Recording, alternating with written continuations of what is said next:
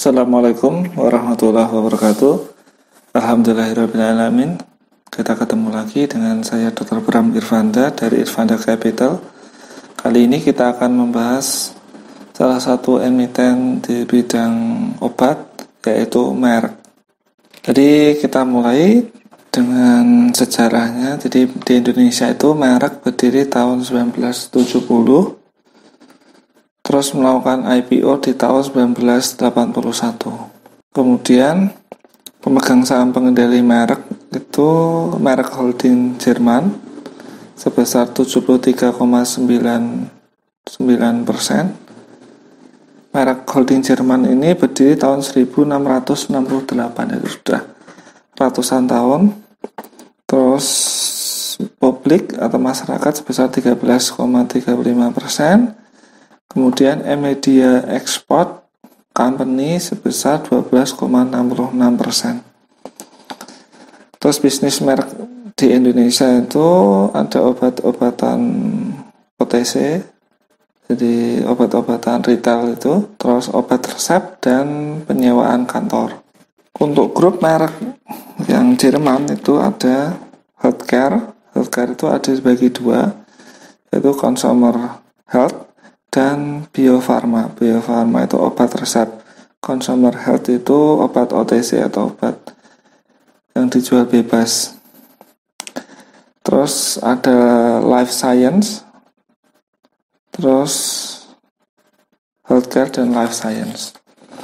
Terus kemudian untuk pasar di pasar Merck Indonesia itu selain di Indonesia sendiri juga ke seluruh Asia Tenggara, karena di Merck di Asia Tenggara pabriknya cuma ada di Indonesia. Kemudian diekspor ke Turki, Sri Lanka, Yunani, dan Panama. Jadi bukan cuma di Asia Tenggara, tapi juga di Asia Selatan, Turki, Yunani, dan Panama.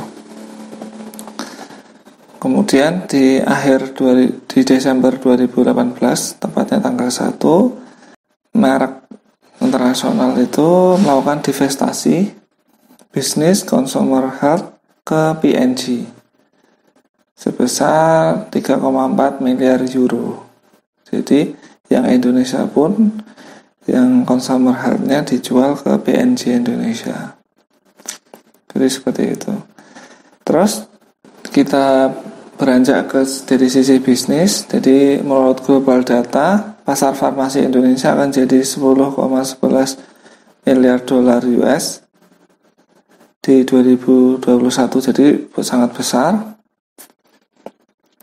Terus masalahnya adalah sembilan puluh lima persen bahan baku masih dari impor obatnya.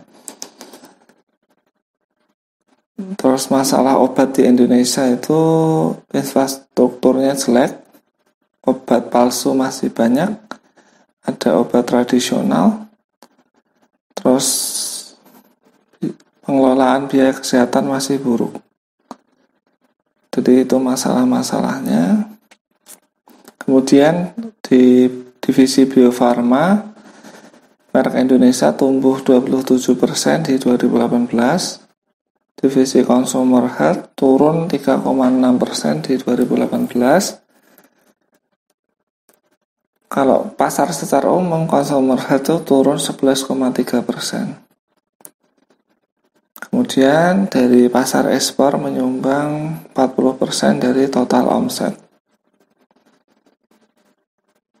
Nah, dari kapasitas pabrik masih bagus ya. Kapasitas pabriknya satu koma enam miliar tablet dan kapsul, tapi baru kepakai enam ratus juta tablet dan kapsul. Terus di dua ribu delapan belas ada proyek renovasi plan tahap empat yang dua ribu sembilan belas selesai. Jadi area produksi liquid, jadi kayak minuman gitu, kayak cairan, itu bisa sudah bisa di apa, diproduksi di situ. Terus di tahun dua ribu delapan belas Merck Indonesia berencana untuk bikin bisnis bahan baku obat. Jadi Merck ada dua yang utama, yaitu biofarma atau obat resep dan consumer health, yaitu obat retail Yang sedangkan yang, diju, yang dijual ke P N C adalah obat retail, jadi masih tersisa obat resep. Dan di dua ribu sembilan belas, Merck Indonesia ingin masuk ke bisnis bahan baku obat. Berikutnya, divisi Bio Farma itu persentase omsetnya sebesar empat puluh lima persen dari omset total. Terus di dua ribu delapan belas seperti tadi, tumbuh dua puluh tujuh persen dibanding market pasar sektornya cuma tumbuh empat koma dua persen, jadi pertumbuhannya keren sekali. Produk utamanya ada banyak ya, Concor, Glucovate, Bukovans, Kunal, dan lain-lain, yang tentu saja di bagi dokter-dokter sering sekali me, umum sekali untuk tahu merek-merek dari produk merek Indonesia. Terus untuk divisi Bio Farma itu ada dua ada dua lini, yaitu obat oral penyakit kronis seperti diabetes, penyakit jantung kayak gitu, dan specialty care. Specialty care berarti obat or, obat untuk penyakit tertentu. Terus divisi consumer health itu farmasi retail dan obat bebas O T C. Pasar secara sektoral di Indonesia turun sebelas koma tiga persen, sedangkan divisi consumer health Merck cuma turun tiga koma enam persen. Di satu Desember dua ribu delapan belas, segmen ini sudah dilepas ke P N C Indonesia. Kemudian ada divisi plan, divisi pabrik, yang satu-satunya pabrik di Indonesia. Terus ekspornya sebesar empat puluh persen dari omset, jadi lokal enam puluh persen. Terus produksinya sembilan puluh persen padat, sepuluh persen liquid dan semi-liquid. Terus divisi bisnis lain yaitu sewa dan distribusi produk kimia, merek chemical, dari produksi kimia dari merek chemical, jadi dibantu membantu distribusi produk kimia dari merek chemical.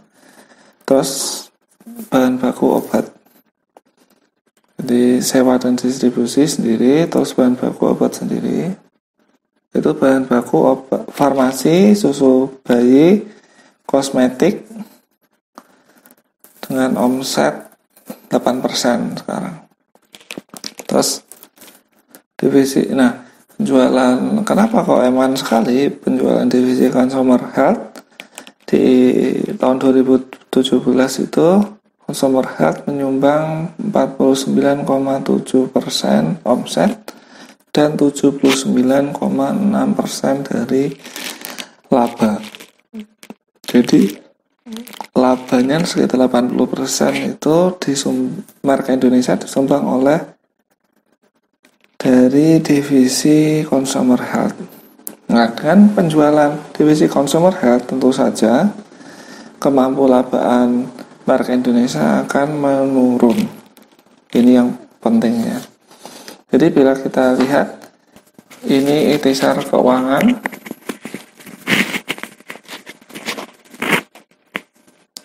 ikhtisar keuangannya Merck ini, jadi pendapatan dari operasi, jadi ada ini pendapatan dari operasi dilanjutkan dan operasi dihentikan. Bisa kita lihat kalau omsetnya operasi yang dilanjutkan yaitu divisi Bio Farma lebih tinggi daripada operasi yang dihentikan atau consumer health. Tapi bila kita lihat laba brutonya itu lebih tinggi operasi yang dihentikan atau operasi yang dijual. Kemudian laba usahanya makin jomplang. Kemudian laba bersihnya ini. Jadi yang ini yang valid ya di tahun dua ribu tujuh belas. Jadi operasi, laba operasi tiga puluh dua puluh sembilan koma empat miliar. Laba bersih dari bisnis Bio Farma itu cuma dua puluh sembilan koma empat miliar, sedangkan laba bersih dari divisi consumer heart itu di seratus lima belas koma dua, seratus lima belas koma dua. Jadi sekitar delapan puluh persen dari laba bersih itu dari consumer heart. Nah, bagaimana dengan di dua ribu sembilan belas dan seterusnya? Karena consumer heart sudah dijual, maka akan terjadi penurunan pasti. Jadi bisa kita lihat kalau di laba bersih dua ribu delapan belas, Bio Farma tiga puluh tujuh koma tiga miliar yang dilanjutkan. Jadi nanti sekitar segini. Jadi sekitar tiga puluh tujuh, sekitar empat puluh miliar laba bersihnya.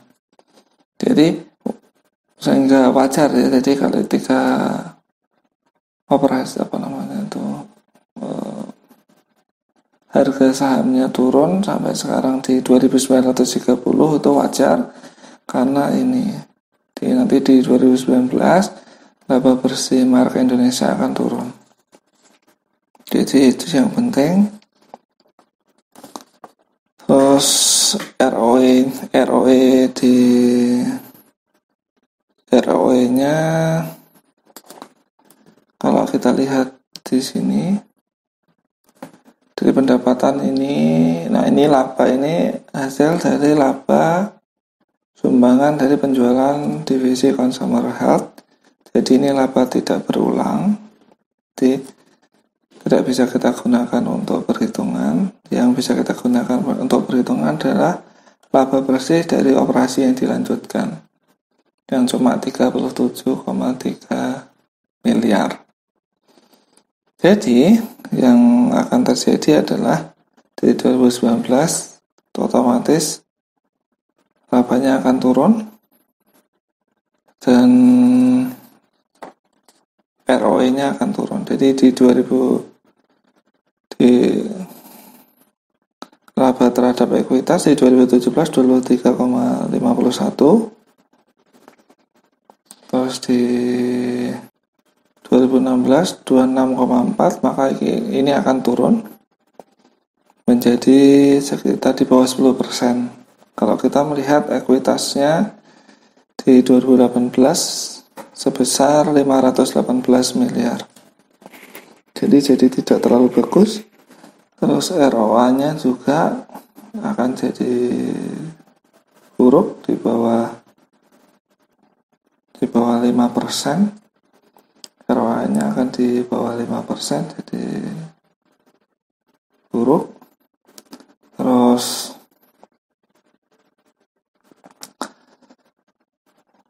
karena itu jadi penjualan divisi consumer health ini membuat Merck jadi tidak sebagus sebelumnya.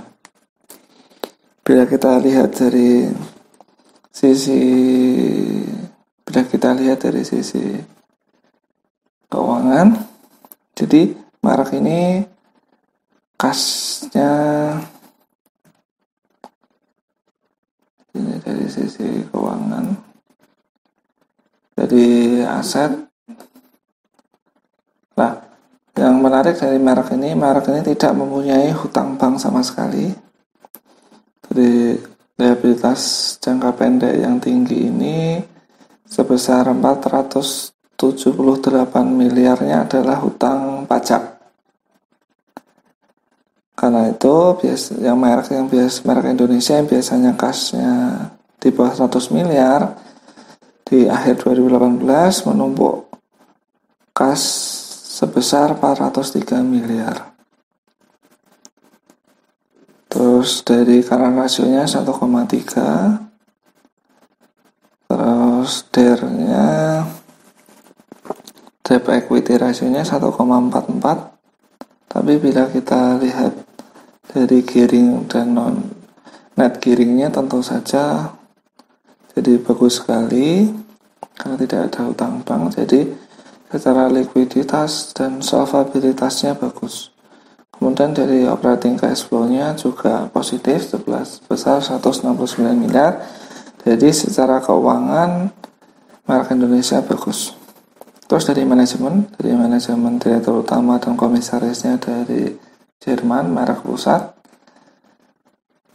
Eh, karena sudah I P O sejak seribu sembilan ratus delapan puluh satu sudah jadi sudah terbukti. Jadi manajemennya secara integritasnya bagus, terus dividennya juga besar, biasanya sekitar delapan puluh persen, jadi bagus. Terus O C F-nya juga bagus, laporan keuangannya juga bersih.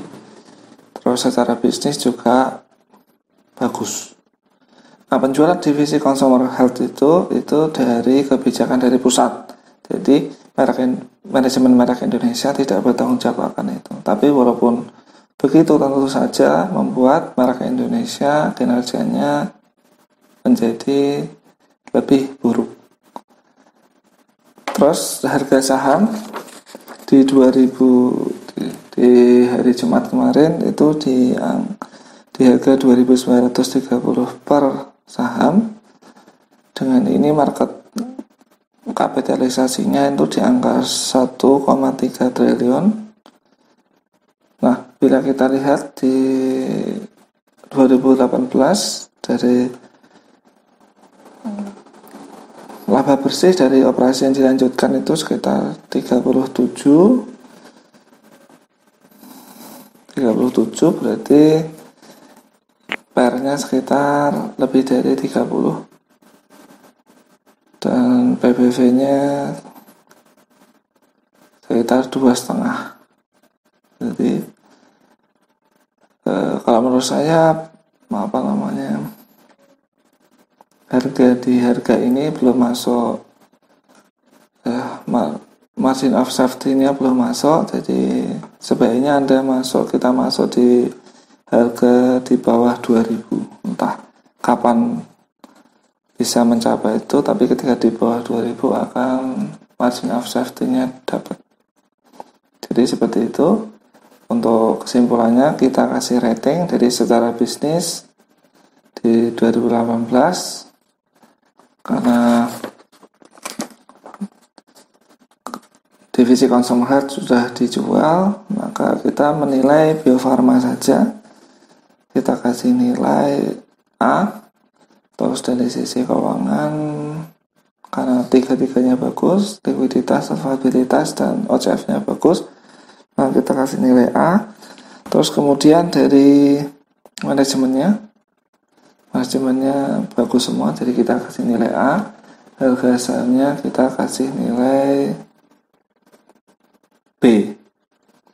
Jadi seperti itu merek Indonesia. Bila ada yang ingin ditanyakan, silahkan tulis di kolom komentar. Bila ada usulan tentang emiten yang ingin kita bahas, silahkan tulis di kolom komentar. Terima kasih atas perhatiannya. Semoga kita bisa ketemu lagi dengan dianalisa emiten-emiten lain berikutnya. Assalamualaikum warahmatullahi wabarakatuh.